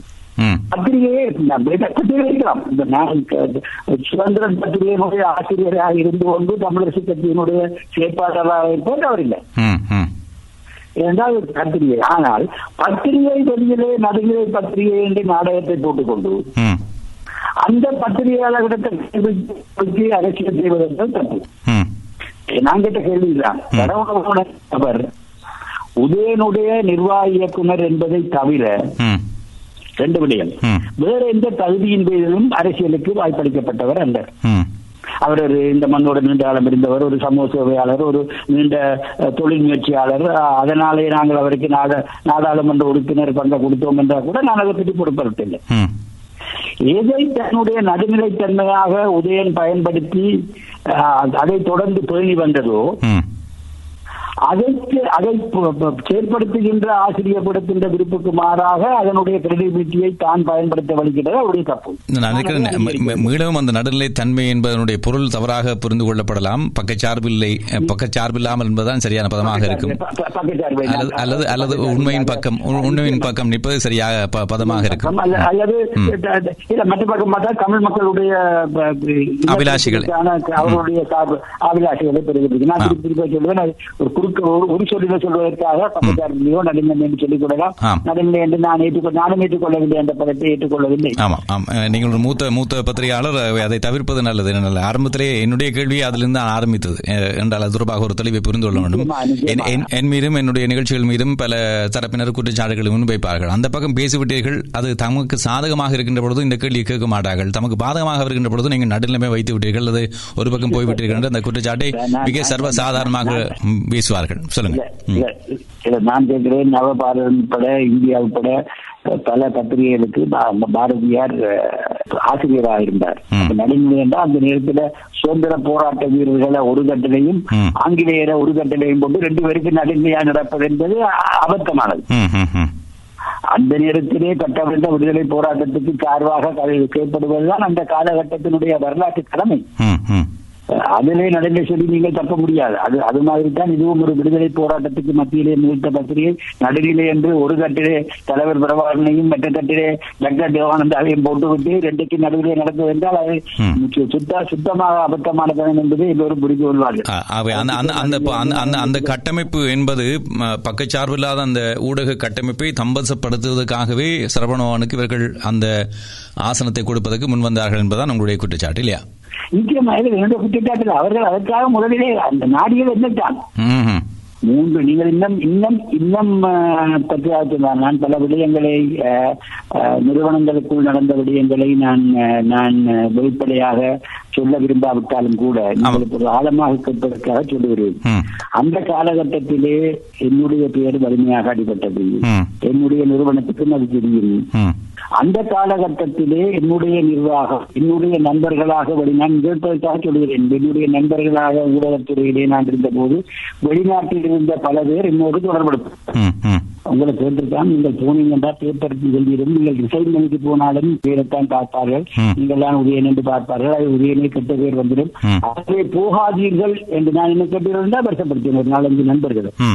இந்த இந்த நண்பர்கள் சொன்னது என்னென்றால் ம். எங்களுக்கு தொலைபேசி எடுத்து வித்தியாரம் போக போதும் அறியுங்கோ என்று சொன்னவர் அடுத்த கிழமை பார்த்தா அவற்றை பேர் இருக்கு. நான் என்ன சொல்ல வருகின்றேன் என்றால் இது ஒரு தப்பித்தனம். அவருடைய முதல் தெரிவாக உங்களை பயன்படுத்த முனைந்தார்கள். நீங்கள் அதற்கு சம்மதிக்காத நிலையிலே சரவணபவனை அவர்கள் பயன்படுத்திக் கொண்டார்கள் என்பது உங்களுடைய குற்றச்சாட்டு. சரவணபவன் பயன்படுத்தி அவர்களுக்கு அந்த தேவை இருக்கையில் அவர்களுக்கு ஒரு பயம் இருந்தது. இல்ல அது அது அது அதிலே அவர்கள் வெற்றி கண்டார்கள் தானே. அதிலே அரசியல் மூலோபாயத்திலே அவர்கள் வெற்றி கண்டார்கள் தானே. வெற்றி என்றால் நான் நினைக்கவில்லை என்றால் தோல்வி இப்பொழுது அவரிடம் அந்த பத்திரிகையும் இல்லை இல்லை இப்ப- இப்ப- இப்ப- இப்பொழுது சுமந்திரனோடு ஏற்பட்டிருக்கக்கூடிய அந்த முரண்பாடு காரணமாக அது ஒரு மாறுபட்ட நிலைப்பாட்டை பிரதிபலிக்கிறது தவிர. அது கடந்த பத்து வருடங்களாக நீங்கள் அந்த பத்திரிகையை எடுத்து பார்த்திருந்தால் கடந்த பத்து வருடங்களாக. அந்த பத்திரிகை நடுநிலையாகட்டும் இந்த விடயங்களை அணுகவில்லை என்பது நான் தாண்டி வந்த பத்திரிகையை பற்றி விமர்சிக்க விரும்பவில்லை அது இன்னொரு ஊடகத்தை பற்றி விமர்சிக்க அதனுடைய ஹைலைட் அதனுடைய அதனுடைய ஒரு ஹைலைட்டை நாங்கள் சொல்வதாக இருந்தால் முதலாவது எழுக தமிழ் நடைபெறுகின்ற பொழுது எள்ளெண்ணெய் எரிப்பதற்கு சனீஸ்வரனுக்கு எள்ளெண்ணெய் எரிப்பதற்கு இறுதி நாள் இன்று என்று பிரதான செய்தியை வெளியிட்ட ஊடகம் தான் அந்த உருவம் ஊடகம். நீங்கள் சொல்வது போல அந்த அந்த அந்த போராட்ட காலகட்டத்திலே அந்த போராட்ட காலகட்டத்தை என்ன சொன்னீர்கள்? நீங்கள் சொன்ன செய்தியை பிரசுரித்தது தப்பென்று நான் சொல்லவில்லை. அந்த செய்தியை தலைப்பு செய்தி போல பிரசுரித்து விட்டு அன்று யா- யாழ்ப்பாணத்தில் ஒரு எழுது தமிழ் நிகழ்ச்சி இருக்கு நடக்கின்றது என்பதை பற்றி மூச்சு கூட விடாதுதான். விமர்சனத்துக்குரிய சரி. இப்பொழுது இந்த மறுபக்கம் நாங்கள் போகலாம் அதனுடைய இடைநிலை கேள்வியாக. இத்தனை விமர்சனங்கள் உட்பட்டு விமர்சனங்களுக்கு உட்பட்டிருக்கக்கூடிய தமிழரசு கட்சி ஏன் வாய்ப்பு கொடுக்கவில்லை என்ற ஏக்கம் இன்னமும் இருக்கிறதா? அல்லது நீங்கள் ஏன் மாற்று தரப்புகளை தெரிவு செய்யவில்லை. நீங்கள் இவர்கள் வாய்ப்பு கொடுக்கவில்லை. அந்த காலகட்டத்திலே முன்னாள் போராளிகளை அவர்கள் அணுகவில்லை என்ற பிரதான குற்றச்சாட்டை நீங்கள் முன்வைத்தீர்கள். ஜனநாயக போராளிகள் அமைப்பினுடைய உருவாக்கத்திலே பிரதான பங்கு வகித்தீர்கள். அது வெற்றியடையவில்லை. அதிலிருந்து இப்பொழுது விலகி இருக்கிறீர்கள் இருந்தாலும் கூட இப்பொழுது கூட்டமைப்புக்கு மாற்று தரப்பாக இருக்கக்கூடிய இரண்டு தரப்புகள் இந்த தேர்தல் களத்தில் குதிக்கவிருக்கிறார்கள் ஆனால் அவர்கள் ஒரு தரப்பாக இருப்பார்கள் என்று எதிர்பார்க்கப்பட்டது சாத்தியப்படவில்லை. ஏன் நீங்கள் விக்னேஸ்வரன் தரப்பையோ சி. வி. விக்னேஸ்வரன் தரப்பையோ அல்லது கஜேந்திரகுமார் பொன்னம்பலம் தரப்பையோ உங்களுடைய விருப்புக்குரிய தெரிவுகளாக கருத நீங்கள் முற்படவில்லை? ஒரு விடயத்தை சொல்கிறேன் நான் தமிழக கட்சியை எதிர்பார்த்திருக்கிறேன் தமிழக கட்சியுடன் போயிருக்கிறேன் அல்ல தமிழக கட்சியுடன் கட்சி இடம் பெற்றிருக்கிறேன் என்னுடைய உரையின் மத்தியிலே தமிழக என்னை கூப்பிட்டு கூட்டமைப்பு ஒரு கூட்ட விக்னேஸ்வரனுடைய கட்சி ஒரு கூட்டத்திலே என்னை பேச சொல்லி கேட்டிருந்தால் அவருடைய விடயத்தை நான் தொட்டிருப்பேன். அவர்களுக்கும் ஒருவராகத்தான் பேசியிருப்பேன். அதே கஜேந்திரகுமார் அணி என்னை தன்னுடைய கூட்டத்திலே விமர்சனத்துக்கு கூப்பிட்டிருந்தால் அவர்கள் ரெண்டு பேரும் அதற்கு தயாராக இல்லை. இருந்திருந்தால் நான் பேசியிருப்பேன். ம்ஹும். தர்மதேவானந்தா கூப்பிட்டிருந்தா கூட அவருடைய கட்சியில இருக்க தவறுகள் என்னுடைய பார்வையிலே நான் சொல்லியிருப்பேன் முதலாவது.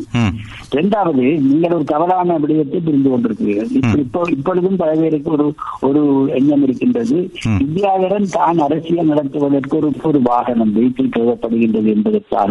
ஜனநாயக போராளிகள் கட்சியை தொடங்கினார்கள் அதை அதை பயன்படுத்தாமல் இப்போ ஒதுங்கி விட்டார்கள் அல்லது அதை கைவிட்டு விட்டார் என்ற ஒரு பேச்சு நீங்கள் உங்களுடைய தொழிலே இருந்தது என்னுடைய துணையிலே இருக்கிறது ஆனால் நீங்கள் ஊடக ஊடகவியலாளராக நீங்கள் என்னை விட கூடுதலாக புரிந்து கொண்டிருப்பீர்கள். மக்களின் குரலாக பிரதிபலிப்பதுதானே ஊடகம் ஊடகவியலாளன். அதன் அடிப்படையில் எனக்கு என்னுடைய கேள்வியில் தவறு இருப்பதாக நான் நினைக்கவில்லை. இல்ல இல்ல நான் அது தவறு தவறும் இருக்கிறது நான் பல தெளிவாக ம். நான் நான்- ஊடகத்துறையை விட்டு வெளியே இருந்த காலகட்டத்திலே. என்னிடம் ஊடகம் எதுவும் இல்லாத ஒரு காலகட்டத்திலே. அரசியல் நடவடிக்கையின் ஒரு பகுதியாக அதை செய்தேன். அதை செய்கின்ற நான் செய்கின்ற அதை முன்னெடுத்த காலகட்டம் என்பது இப்போதைய காலகட்டம் அல்ல தயவுசெய்து புரிந்து கொள்ளுங்கள் பன்னீராயிரம் போராளிகள் பன்னீராயிரம் போராளிகள் அதாவது புனர்வாழ்வு அளிக்கப்பட்டு சமூகத்தில் விடப்பட்ட நேரத்திலே நான் முன்னொரு கூட்டங்களிலே பேசியிருக்கிறேன். தமிழரசு கட்சியினுடைய செயற்குழு மத்திய குழு கூட்டங்களிலே பல உணர்வுபூர்வமாக நான் பேசியிருக்கின்ற விடயம். அந்த காலகட்டத்திலே விடுவிக்கப்பட்ட போராளிகள் ஒருத்தர் ஒருத்தர் சந்தித்து ரோட்ல சிரிக்க மாட்டோம் ம் ம். சிரிச்சு பேசினால் புலனாய்வு தோணும் ரெண்டு பேரும் என்ன கட்சி நீங்கள் என்ன கூடினீங்கள் ஒருத்தட்டு செத்த வீட்டுக்கு மற்றவர் போரே இல்லை மிக இறுக்கமான ஒரு நெருக்கடியான காலகட்டத்திலே.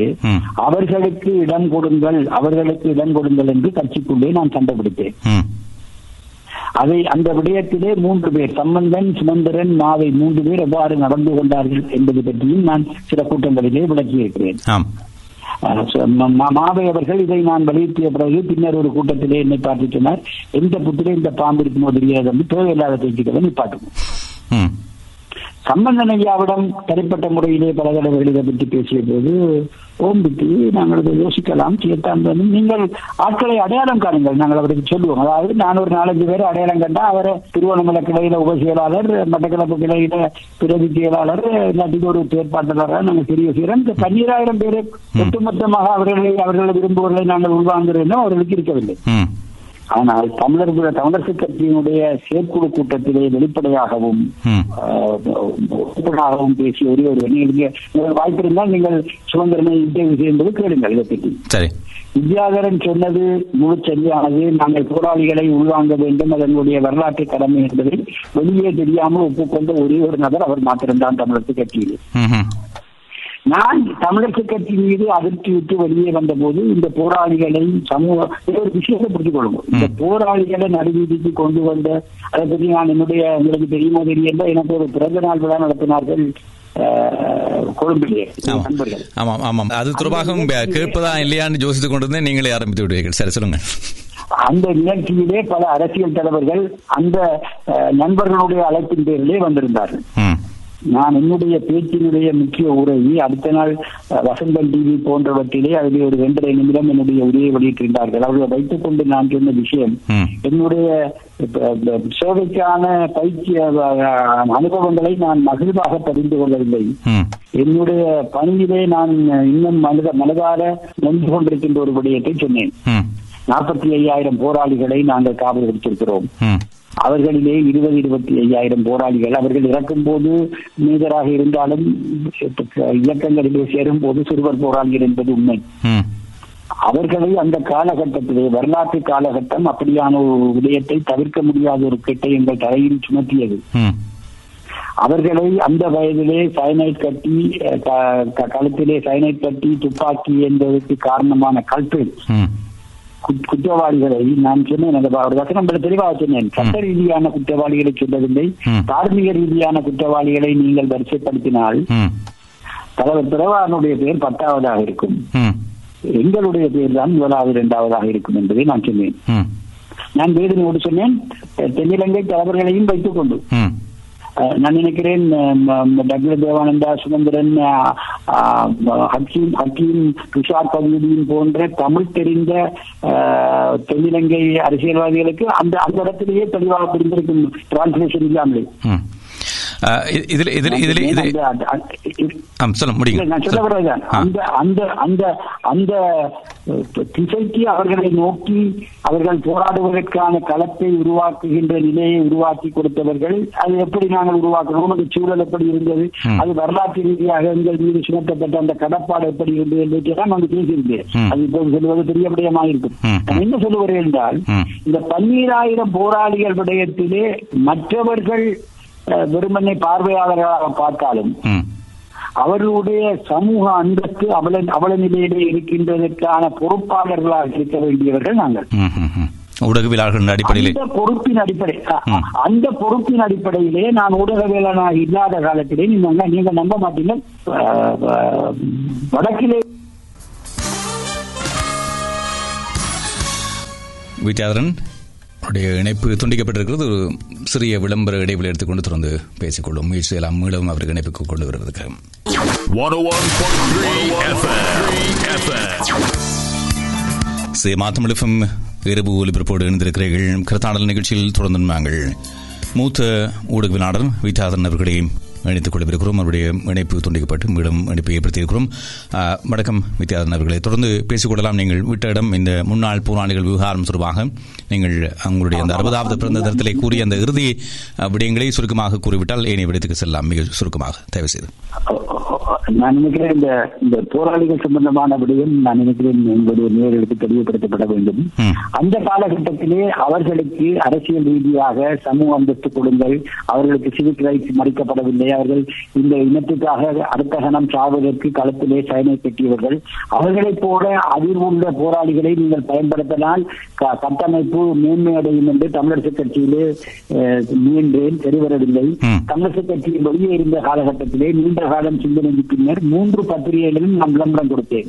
நான் விளம்பரம் கொடுத்த காலகட்டத்திலே ராஜபக்சவனுடைய அரசு முழுமையாக இருந்தது கோட்டாபய ராஜபக்சவனுடைய கட்டுப்பாட்டிலே நாடு இருந்தது. அந்த பத்திரிகை செய்தி வந்த அந்த பத்திரிகை விளம்பரங்கள். என்னுடைய சொந்த பணத்திலே நான் கொழும்பிலிருந்து வருகின்ற மூன்று பத்திரிகை ரெண்டு பத்திரிகையிலும் யாழ்ப்பாணத்திலிருந்து வருகின்ற மூன்று பத்திரிகையிலும் அந்த விளம்பரத்தை செய்தேன். போராளிகளை அழைத்தேன். உங்களுக்காக ஒரு கட்டமைப்பு. அந்த காலகட்டத்திலே ரெண்டு தடவைகள் நான் பலாலிக்கு அழைக்கப்பட்டேன். ஒரு தடவை அப்போது கோட்டாபய ராஜபக்ச பலாலியில் இருந்தார். என்னை அழைத்து என்ன துணிச்சல்ல இந்த வேலை செய்கிறீர்கள் என்று என்ன கேட்டார்.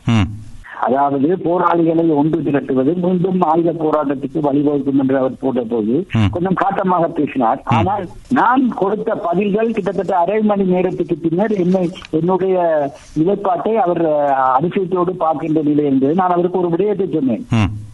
நீங்கள் விடுதலை புலிகளிடமிருந்த முழு ஆயுதங்களையும் கலைந்து விட்ட என்று கற்பனை பண்ணாதீர்கள். அவர் ஒத்துக்கொண்டார் நிச்சயமாக ஆயுதங்கள் வெளியே இருக்கலாம். நீங்கள் வெளியே விட்டிருக்கின்ற பன்னீராயிரம் போராளிகளிலே பெரும்பா பெரும்பாலானவர் அந்த ஆயுதங்களை இயக்குகின்ற தகுதியும் வலிமையும் உடையவர்கள். அவர்களை நீங்கள் நடுவீதியிலே சமூக அந்தஸ்து இல்லாமல் விட்டு வைப்பது உங்களுக்கும் ஆபத்து. அவர்களை அரசியல் செயற்பாட்டாளராக ஜனநாயக வழியிலே திருப்புவதுதான் உங்களுக்கும் நல்லது எங்களுக்கும் நல்லது. இரண்டாவது. நீங்கள் ஏடிபியை ஒரு தடவை மன்னித்து விட்ட போது இரண்டாம் தடவை அவர்கள் ஆயுதம் எடுத்தார்கள். இரண்டாம் தடவைக்கு பிறகும் அவர்களை மன்னித்து விட்டு இன்று அரசியல் செய்து கொண்டிருக்கிறார்கள். இரண்டாம் தடவையும் உங்களுக்கு மன்னிப்பதற்கு அவர்கள் ஆயுதம் எடுக்க மாட்டார்கள் உறுதிமொழியை முதலாம் தடவையும் இரண்டாம் தடவையும் தந்தவர் யார் என்று கேட்டேன். அது இல்லாத பொழுது ஏன் இந்த போராளிகளிடம் மாத்திரம் கேட்கிறீர்கள் என்று நான் நீண்ட விவாதத்துக்கு பின்னர் கடைசியாக சொல்லி அனுப்பினர். நீங்கள் என்ன அரசியல் செய்தாலும். நாங்கள் மிக உன்னிப்பாக கவனிப்போம். கவனமாக இருங்கள் நான் அவருக்கு சொன்னேன் ஒரு கல் ஒரு. ஒரு கல்லறிகிற எண்ணம் கூட எங்களுக்கு இல்லை. வன்முறை ரீதியாக. இந்த போராளிகளை அழைத்து அவருடைய முதல் கூட்டத்திலே நான் சொன்னது இதுதான் ம். என்னுடைய விளம்பரத்துக்காக என்னுடைய வீட்டுக்கு வருகை வந்து ஒரு கிட்டத்தட்ட ஒரு நூறு போராளிகள் அவர்களுக்கு நூறு ஒரு ஐம்பது குறை ம். அந்த போராளிகளுக்கு நான் சொன்ன விடயம் அதுதான். உங்களை விடுதலை புலிகளுடைய பேரிலே நான் இங்கு சந்திக்கிறேன். உங்களில் கருணா இருக்கலாம் உங்களில் பிள்ளையாண்டு இருக்கலாம் உங்களில் கேபி இருக்கலாம் உங்களில் பேர் வீரமரணம் அடைந்த தளபதிகள் போன்ற தகுதியுடையவர்கள் இருக்கலாம். உங்களை உரைத்து பார்த்து யார் இதிலே கேபி யார் இதிலே கருணா யார் இதிலே தமிழ்ச்செல்வன் என்று முடிவெடுக்கின்ற தகுதியும் அதிகாரமும் எனக்கு இல்லை ம். அதை நீங்கள் தான் பார்த்துக் கொள்ள வேண்டும். உங்களுக்கு சமூக அந்தஸ்து இருக்கு நான் நான் அவர்களை கூப்பிட்டு கூட்டம் வைத்த காலத்திலே. ரெண்டு மூன்று போராளிகளை ஒன்றாக சந்திக்க அரசியல் தலைவர் கூட தலைவாய் த- த- த- த- த- தயாராக இல்லாத காலம். அவர்களை நான் சொன்ன விடயம் உங்களை கட்டமைப்பு ரீதியாக இணைப்பது மாத்திரம்தான் என்னுடைய வேலை. நான் உங்களுடைய போராளிகள் தியாகத்தின் மீது அரசியல் செய்ய விரும்பவில்லை. சரி நீங்கள் கட்சி கட்டமைப்பு ரீதியாக செயற்படுத்தும் போதே என்னுடைய பணி முடிந்துவிடும் ஒரு ஒரு சமூக அந்தஸ்தை அந்த அந்த அந்த கொஞ்சம் என்ன பேசுறீங்க அந்த அந்த கட்டமைப்பை நீங்கள் உருவாக்குகின்ற காலகட்டத்தோடு வித்யாதனுடைய பணி முடிந்துவிடும் என்று நான் சொன்ன பொழுது. உங்களிடம் ஒரு ஒரு கேள்வி வைக்கலாம். அப்ப அவர்கள் அவர்கள் தேர்தல்ல நி- நிக்கிற ஏற்பாடு தேர்தலில் நிக்கிற ஏற்பாட்டை ஏன் செய்தன் என்றால் அது ஒரு சமூக அந்தஸ்து கட்டமைப்பு அந்தஸ்தை அவர்களுக்கு கொடுக்கும். அப்ப அவர்களை முதல்ல நான் கூட்டிக் கொண்டு போனது சம்பந்தன் தான். சம்பந்தன் மாவை சுரேஷ் பிரேமச்சந்திரன் சித்தார்த்தன் இந்த நாலு பேரும் ஒன்றாக இருக்கின்ற நிலையிலே அவருடைய பிரதிநிதியை கூட்டிக் கொண்டு ஐயா அப்படி ஒரு கட்டமைப்பு அவர்களை உருவாக்கி இருக்கேன் இவர்களையும் உங்களோட கட்டமைப்புகளை உருவாங்கி ஆடு போட இடத்தை கொடுத்து ஒரு சீட்டை கொடுத்து வைத்திருங்கள்.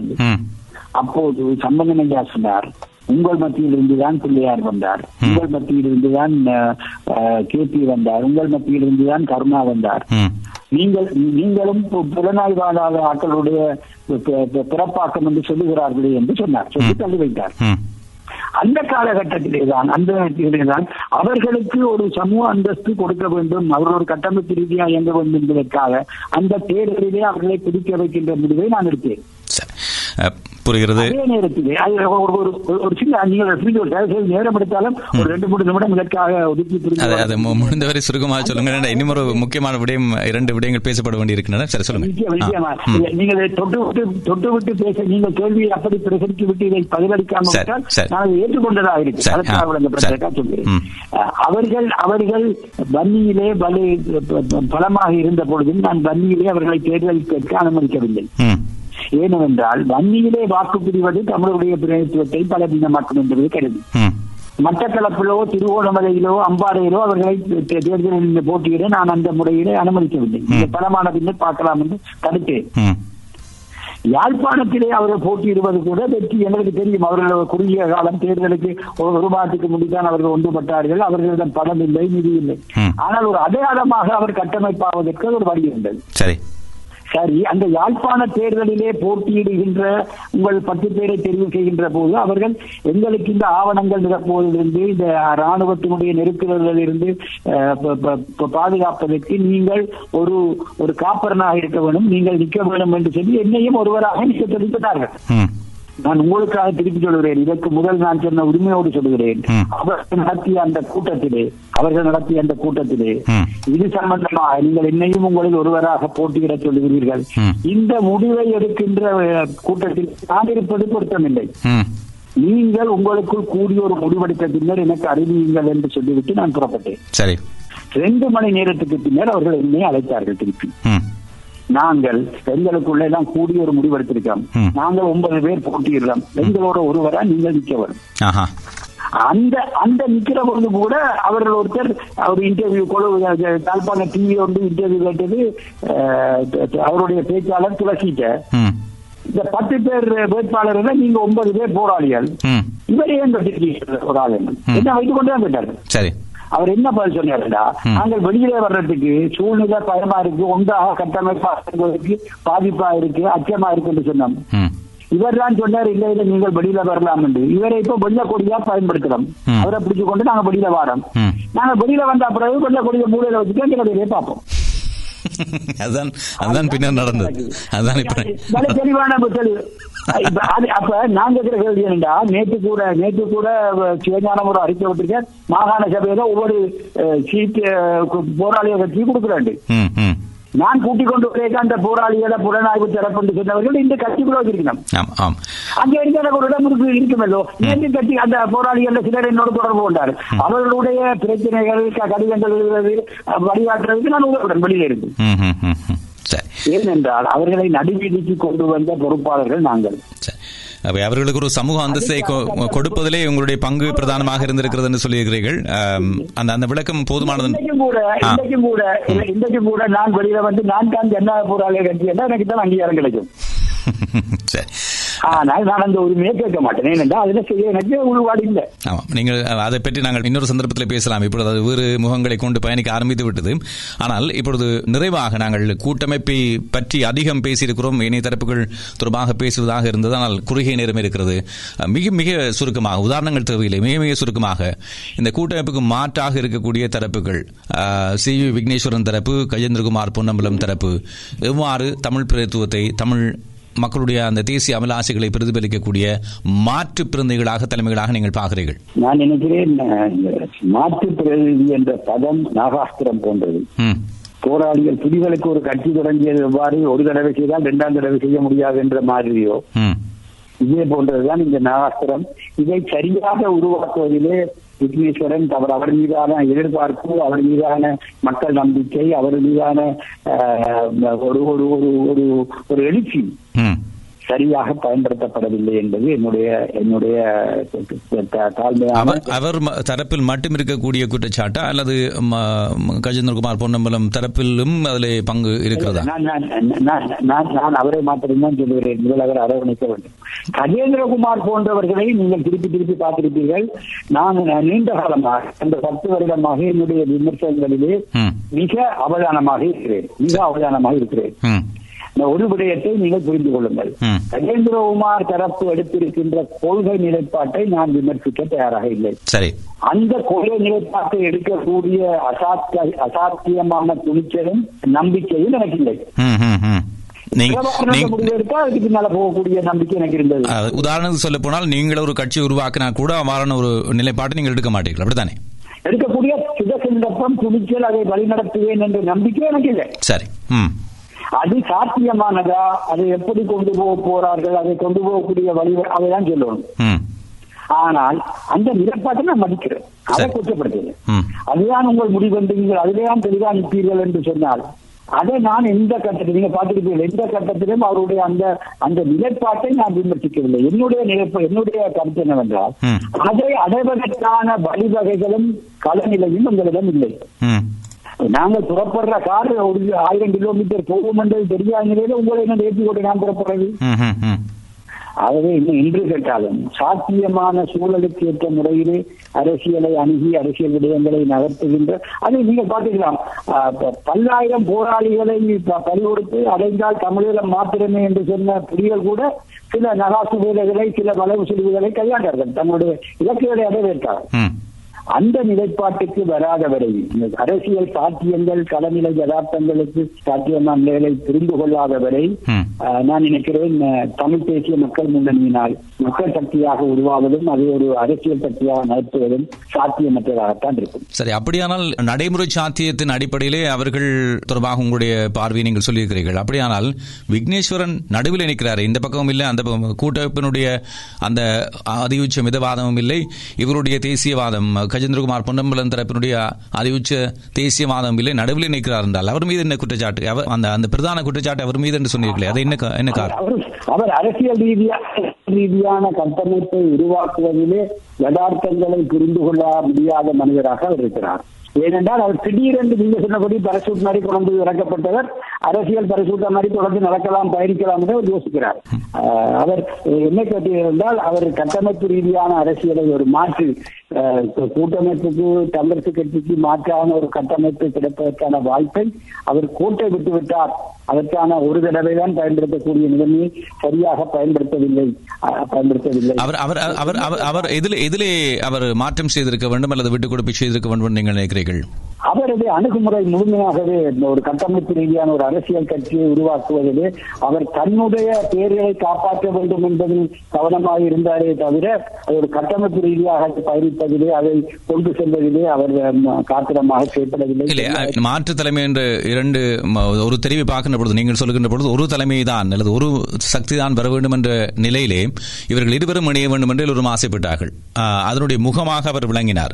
அவரை வைத்துக் கொண்டுதான் எல்லோருமே ஓட முற்பட்டார்கள் ஆனால் அது சாத்தியப்படவில்லை. என்றாலும் கூட இப்பொழுது பலரை இப்பொழுது நான்கு கட்சிகளை உள்ளடக்கியதாக ஒரு கட்டமைப்பை உருவாக்கியவர் அவருடைய தலைமையிலான கட்சி தானே என்று தானே சொல்லப்படுகிறது.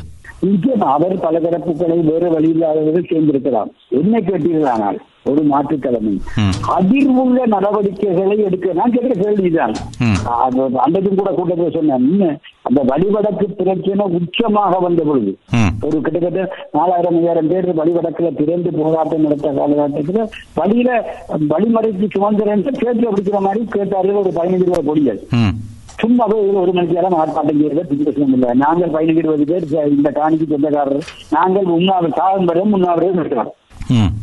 இதுல விடுங்கோ உங்களே களம் அமையுங்கோ நாங்க இருக்கிற கேள்வி என்னண்டா அடுத்த கணம் சாதகத்துக்கு ஆயிரக்கணக்கான போராளிகளை கொடுத்த சமூகம் தானே அன்றைக்கு ஆயுத போராட்டத்தின் மீதான கரிசனை இருந்தாலும் அதே வெஞ்சினமங்கிற மக்களுக்கு இருக்குதானே அதை கட்டமைச்சு ஒரு கு- கூட்டத்தை கொண்டு சும்மா ஒரு மணித்தியாலும் பைசரிப்பு போராட்டம் நடத்துறதை வச்சு கொண்டு சுரேஷும் விக்னேஸ்வரனும் மாவையும் எந்த அரசு செய்திருக்காரு நிமல் வீரவஞ்சாவால தென்னிலங்கையை அதிர்வகிக்கிற ஒரு உண்ணாவிரத போராட்டம் நடத்தியிடும் என்றால் இவ்வளவு போராளிகளை வச்சிருக்கிற மத்தியில இருந்து ஒரு ரெண்டு பேரை களத்துல குதிக்க பண்ணது மாவசியம் ராஜாவில் அதை செய்கிறதுக்கு வந்து என்னுடைய கேள்விதான் அதாவது மக்கள் போராட்டமா எழுச்சியா மக்களுடைய வாக்கு போடுற மாதிரி தான் மக்கள் எழுச்சி என்று கருதினேன்.